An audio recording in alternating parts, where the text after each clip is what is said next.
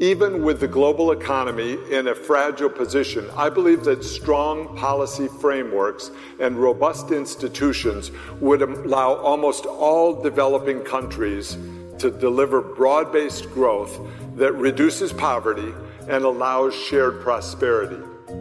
To address this urgent challenge, we're pushing hard with approaches tailored to a country's and region's unique circumstances.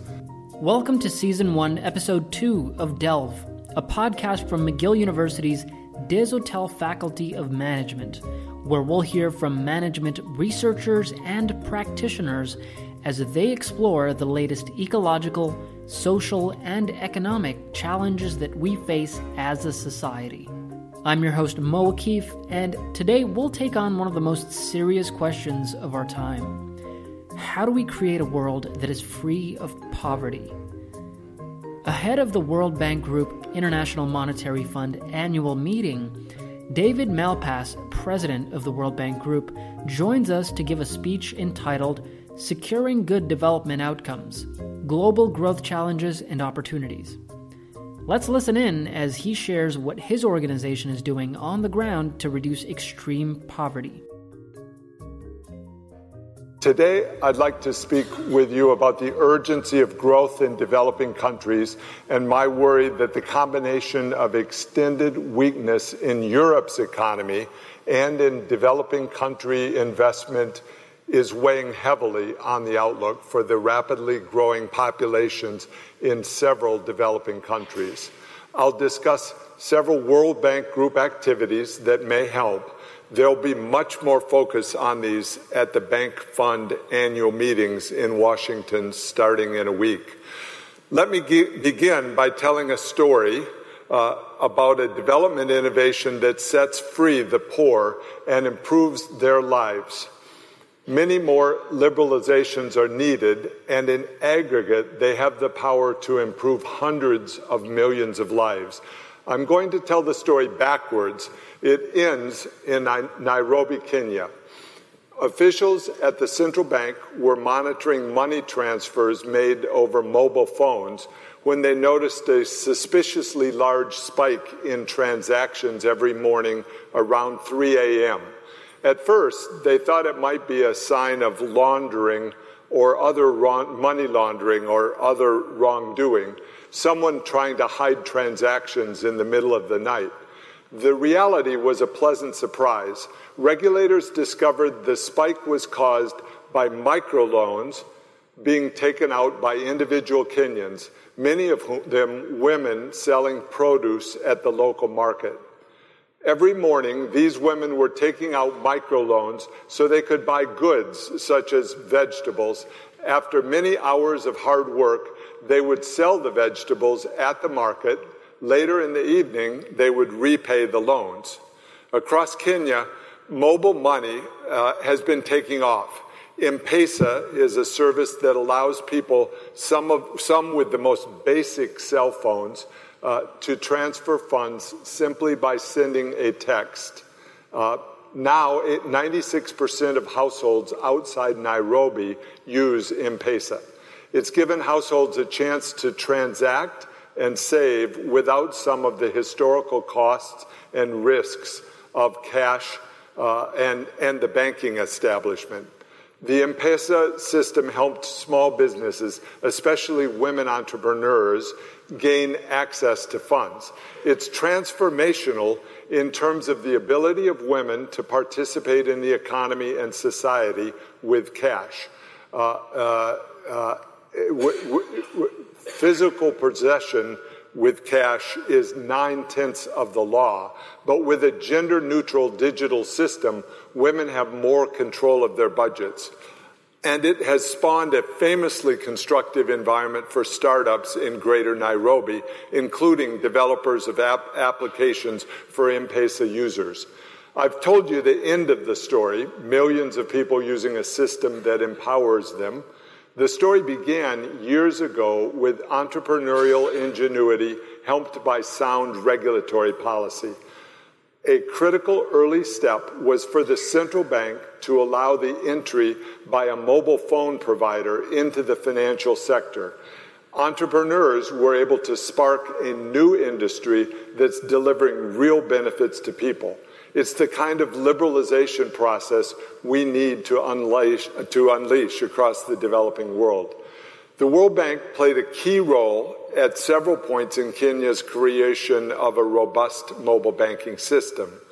This type of development outcome directly addresses our two goals to end extreme poverty and achieve broad-based growth that boosts shared prosperity. Poverty reduction has made great strides in many countries, yet seven hundred million people still live in extreme poverty. That's about one in twelve people on the planet. Many of them live in fragile and conflict-torn places where institutions may not exist to deliver benefits to those in need. I think digital cash programs may be able to help. Both the transaction-based systems like Kenya's and the electronic cash transfer programs being set up elsewhere.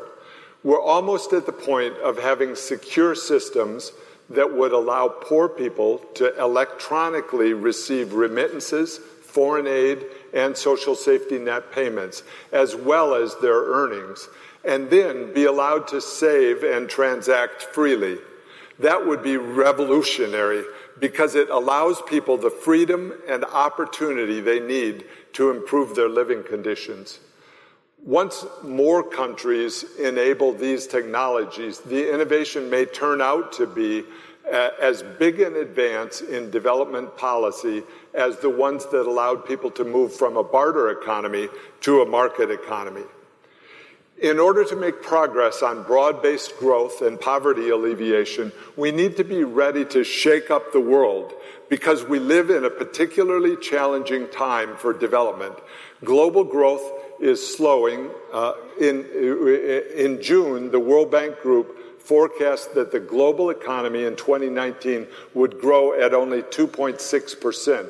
That's the slowest pace in three years. We now expect growth to be even weaker than that, hurt by Brexit, Europe's recession, and trade uncertainty. Moreover, in much of the developing world, investment growth is too sluggish for future incomes to rise in a meaningful way. I've commented elsewhere about the tragedy of frozen capital. That's the current financial and regulatory system, which is producing over fifteen trillion dollars in bonds with zero or negative yields, benefiting elite bondholders and bond issuers, but distorting capital flows away from growth.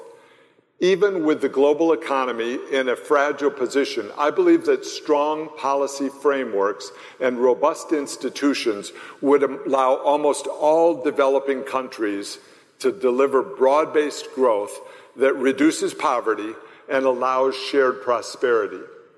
To address this urgent challenge, we're pushing hard with approaches tailored to a country's and region's unique circumstances.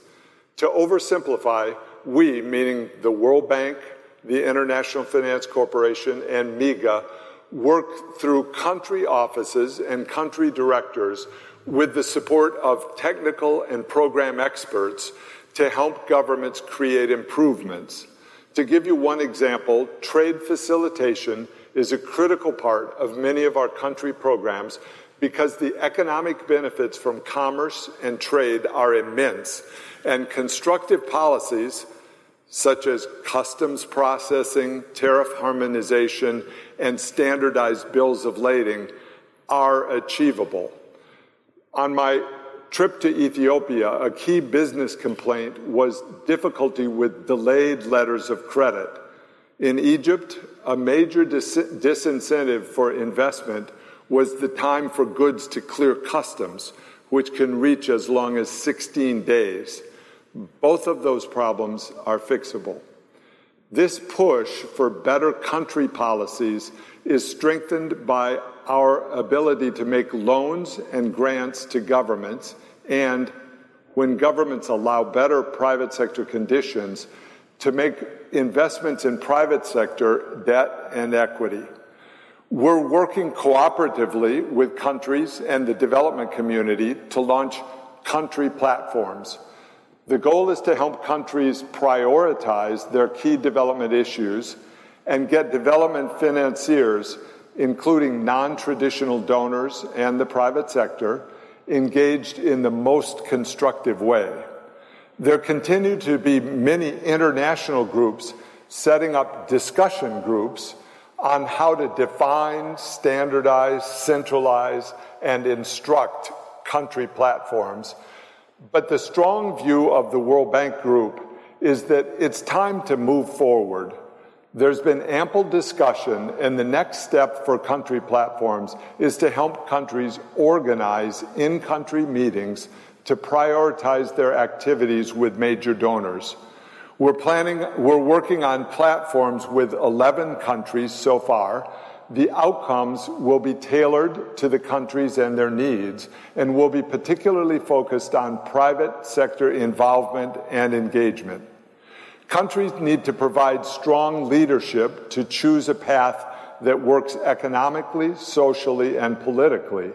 It's clear that the quality of policies and institutions plays a key role in explaining why some developing countries have been able to make the leap out of poverty, yet others have been unable to advance. It's also clear that development cannot be imposed from outside. Country leadership and ownership matter. The goal of our country programs and our cooperation with other donors is to have development outcomes country by country and region by region. There are many measures of success. Some of you are familiar with our Human Capital Index, H C I, which tracks country performance in health and education and tries to improve outcomes. Measuring results is an important step in creating good results. We're very pleased to be able to launch a new approach to measure learning poverty at our annual meetings next week. It looks at the proportion of children aged ten who have achieved functional literacy, the ability to read and understand a simple story. At the, at the heart of successful development is broad-based growth. It's been shown to be indispensable to poverty reduction and shared prosperity. A key measure of success in this area is to see people's incomes rise. My preferred metric of shared prosperity is median per capita income in dollar terms, but other measurements can work too, and we continue to keep a sharp focus on extreme poverty, defined as the number of people living on less than one dollar and ninety cents per day. It's important that our work creates jobs and opportunities across different sectors of the economy and every segment of society. The urgency of this agenda cannot be overstated. The world's labor force is estimated to grow by six hundred twenty million people from twenty twenty-five to twenty thirty-five. Excuse me, from twenty twenty to twenty thirty-five, with most of the growth in the poorest countries. Employment is the best safety net, and we're working in many countries to address the obstacles to starting a business, as well as to address labor market demand and supply constraints and enhance opportunities for women and youth.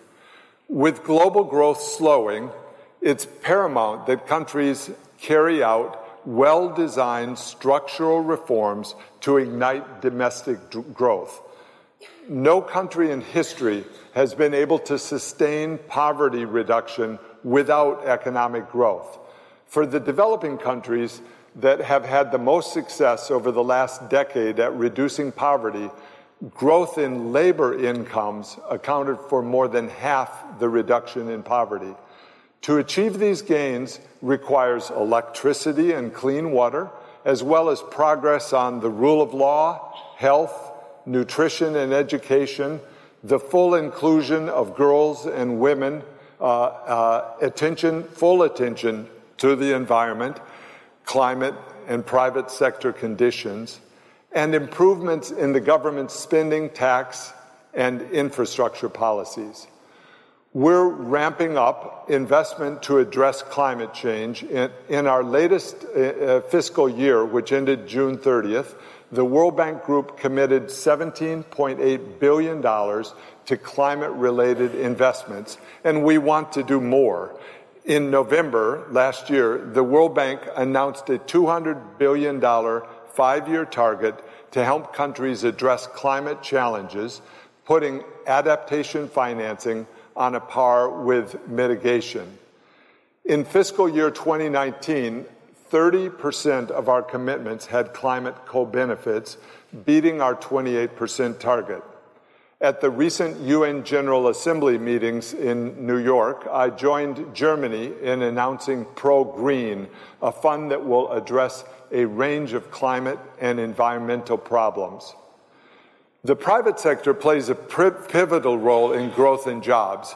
Led by the I F C, our private sector arm, we're working to create stronger private sectors that will create profitable opportunities for investors and many more job opportunities.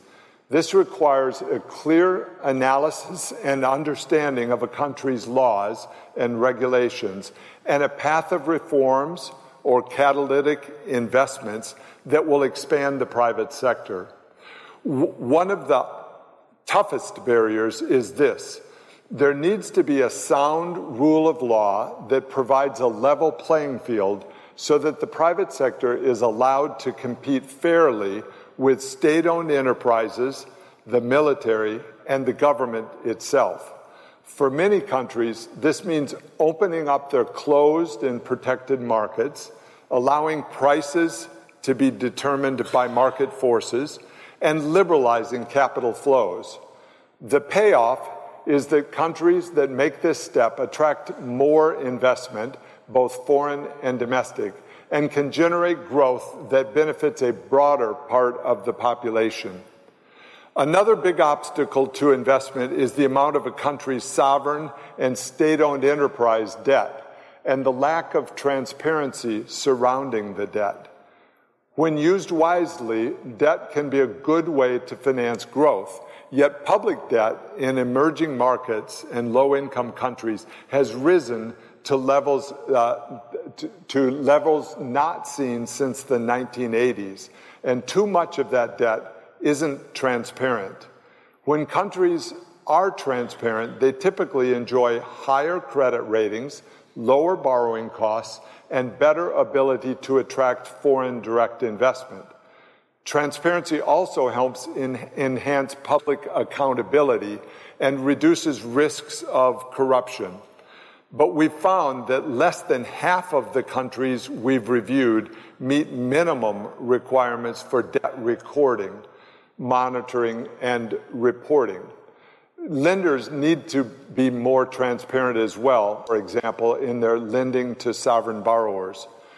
It is also critical to have transparency, sustainability, and effectiveness in public spending. The World Bank Group conducts public expenditure reviews to understand gaps in service delivery relating to resource allocation decisions and, and, and process-related bottlenecks.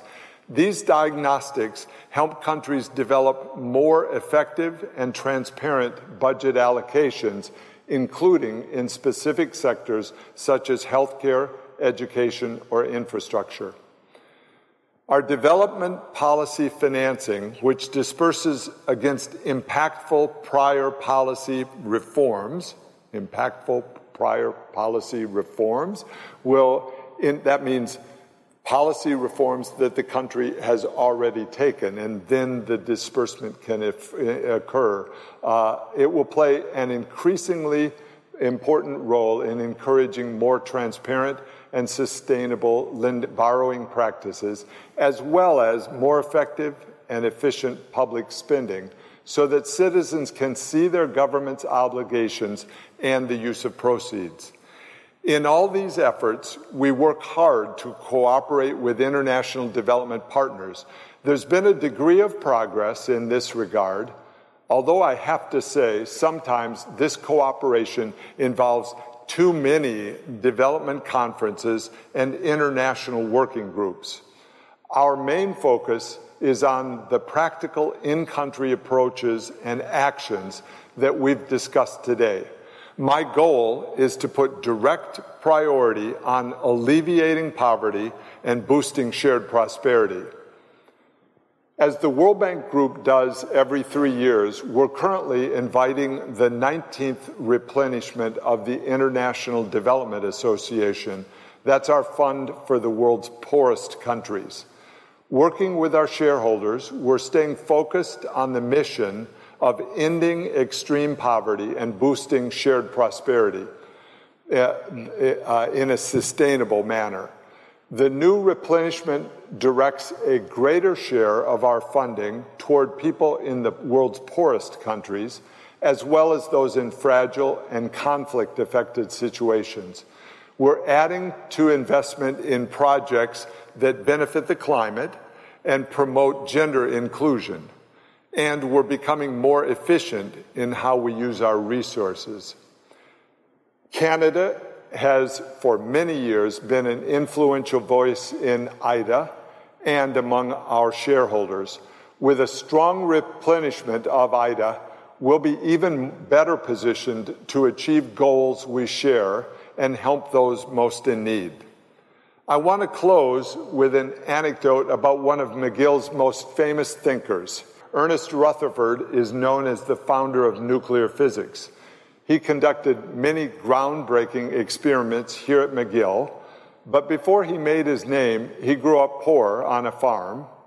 Young Ernest uh, had a voracious mind. He read any books he could find, and he took apart clocks for fun.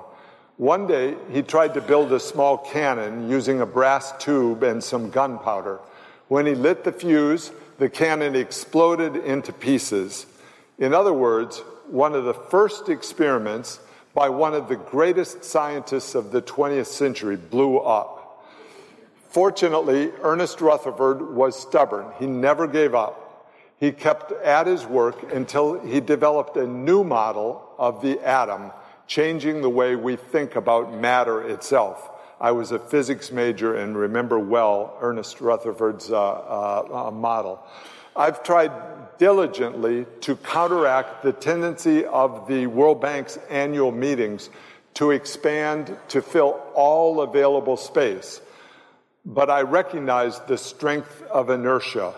We'll have several big meetings in Washington next week, but I hope to keep the focus very much on helping countries allow their people more opportunities to improve their living conditions.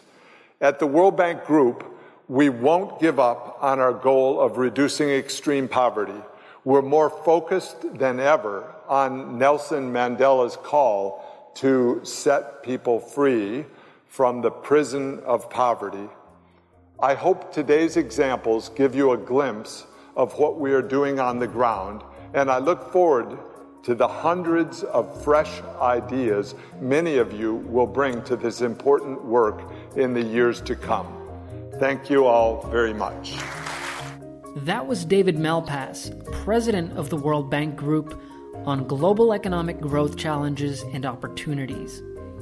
Every year, the World Bank presents a policy signaling address from a leading academic institution ahead of its General Assembly in Washington, D C. In twenty nineteen, this speech was delivered at McGill University and was hosted by the Desautels Faculty of Management and the Faculty of Arts. If you enjoyed this podcast and want more insights, you can subscribe on your podcast app of choice, or visit us at mcgill dot c a slash delve.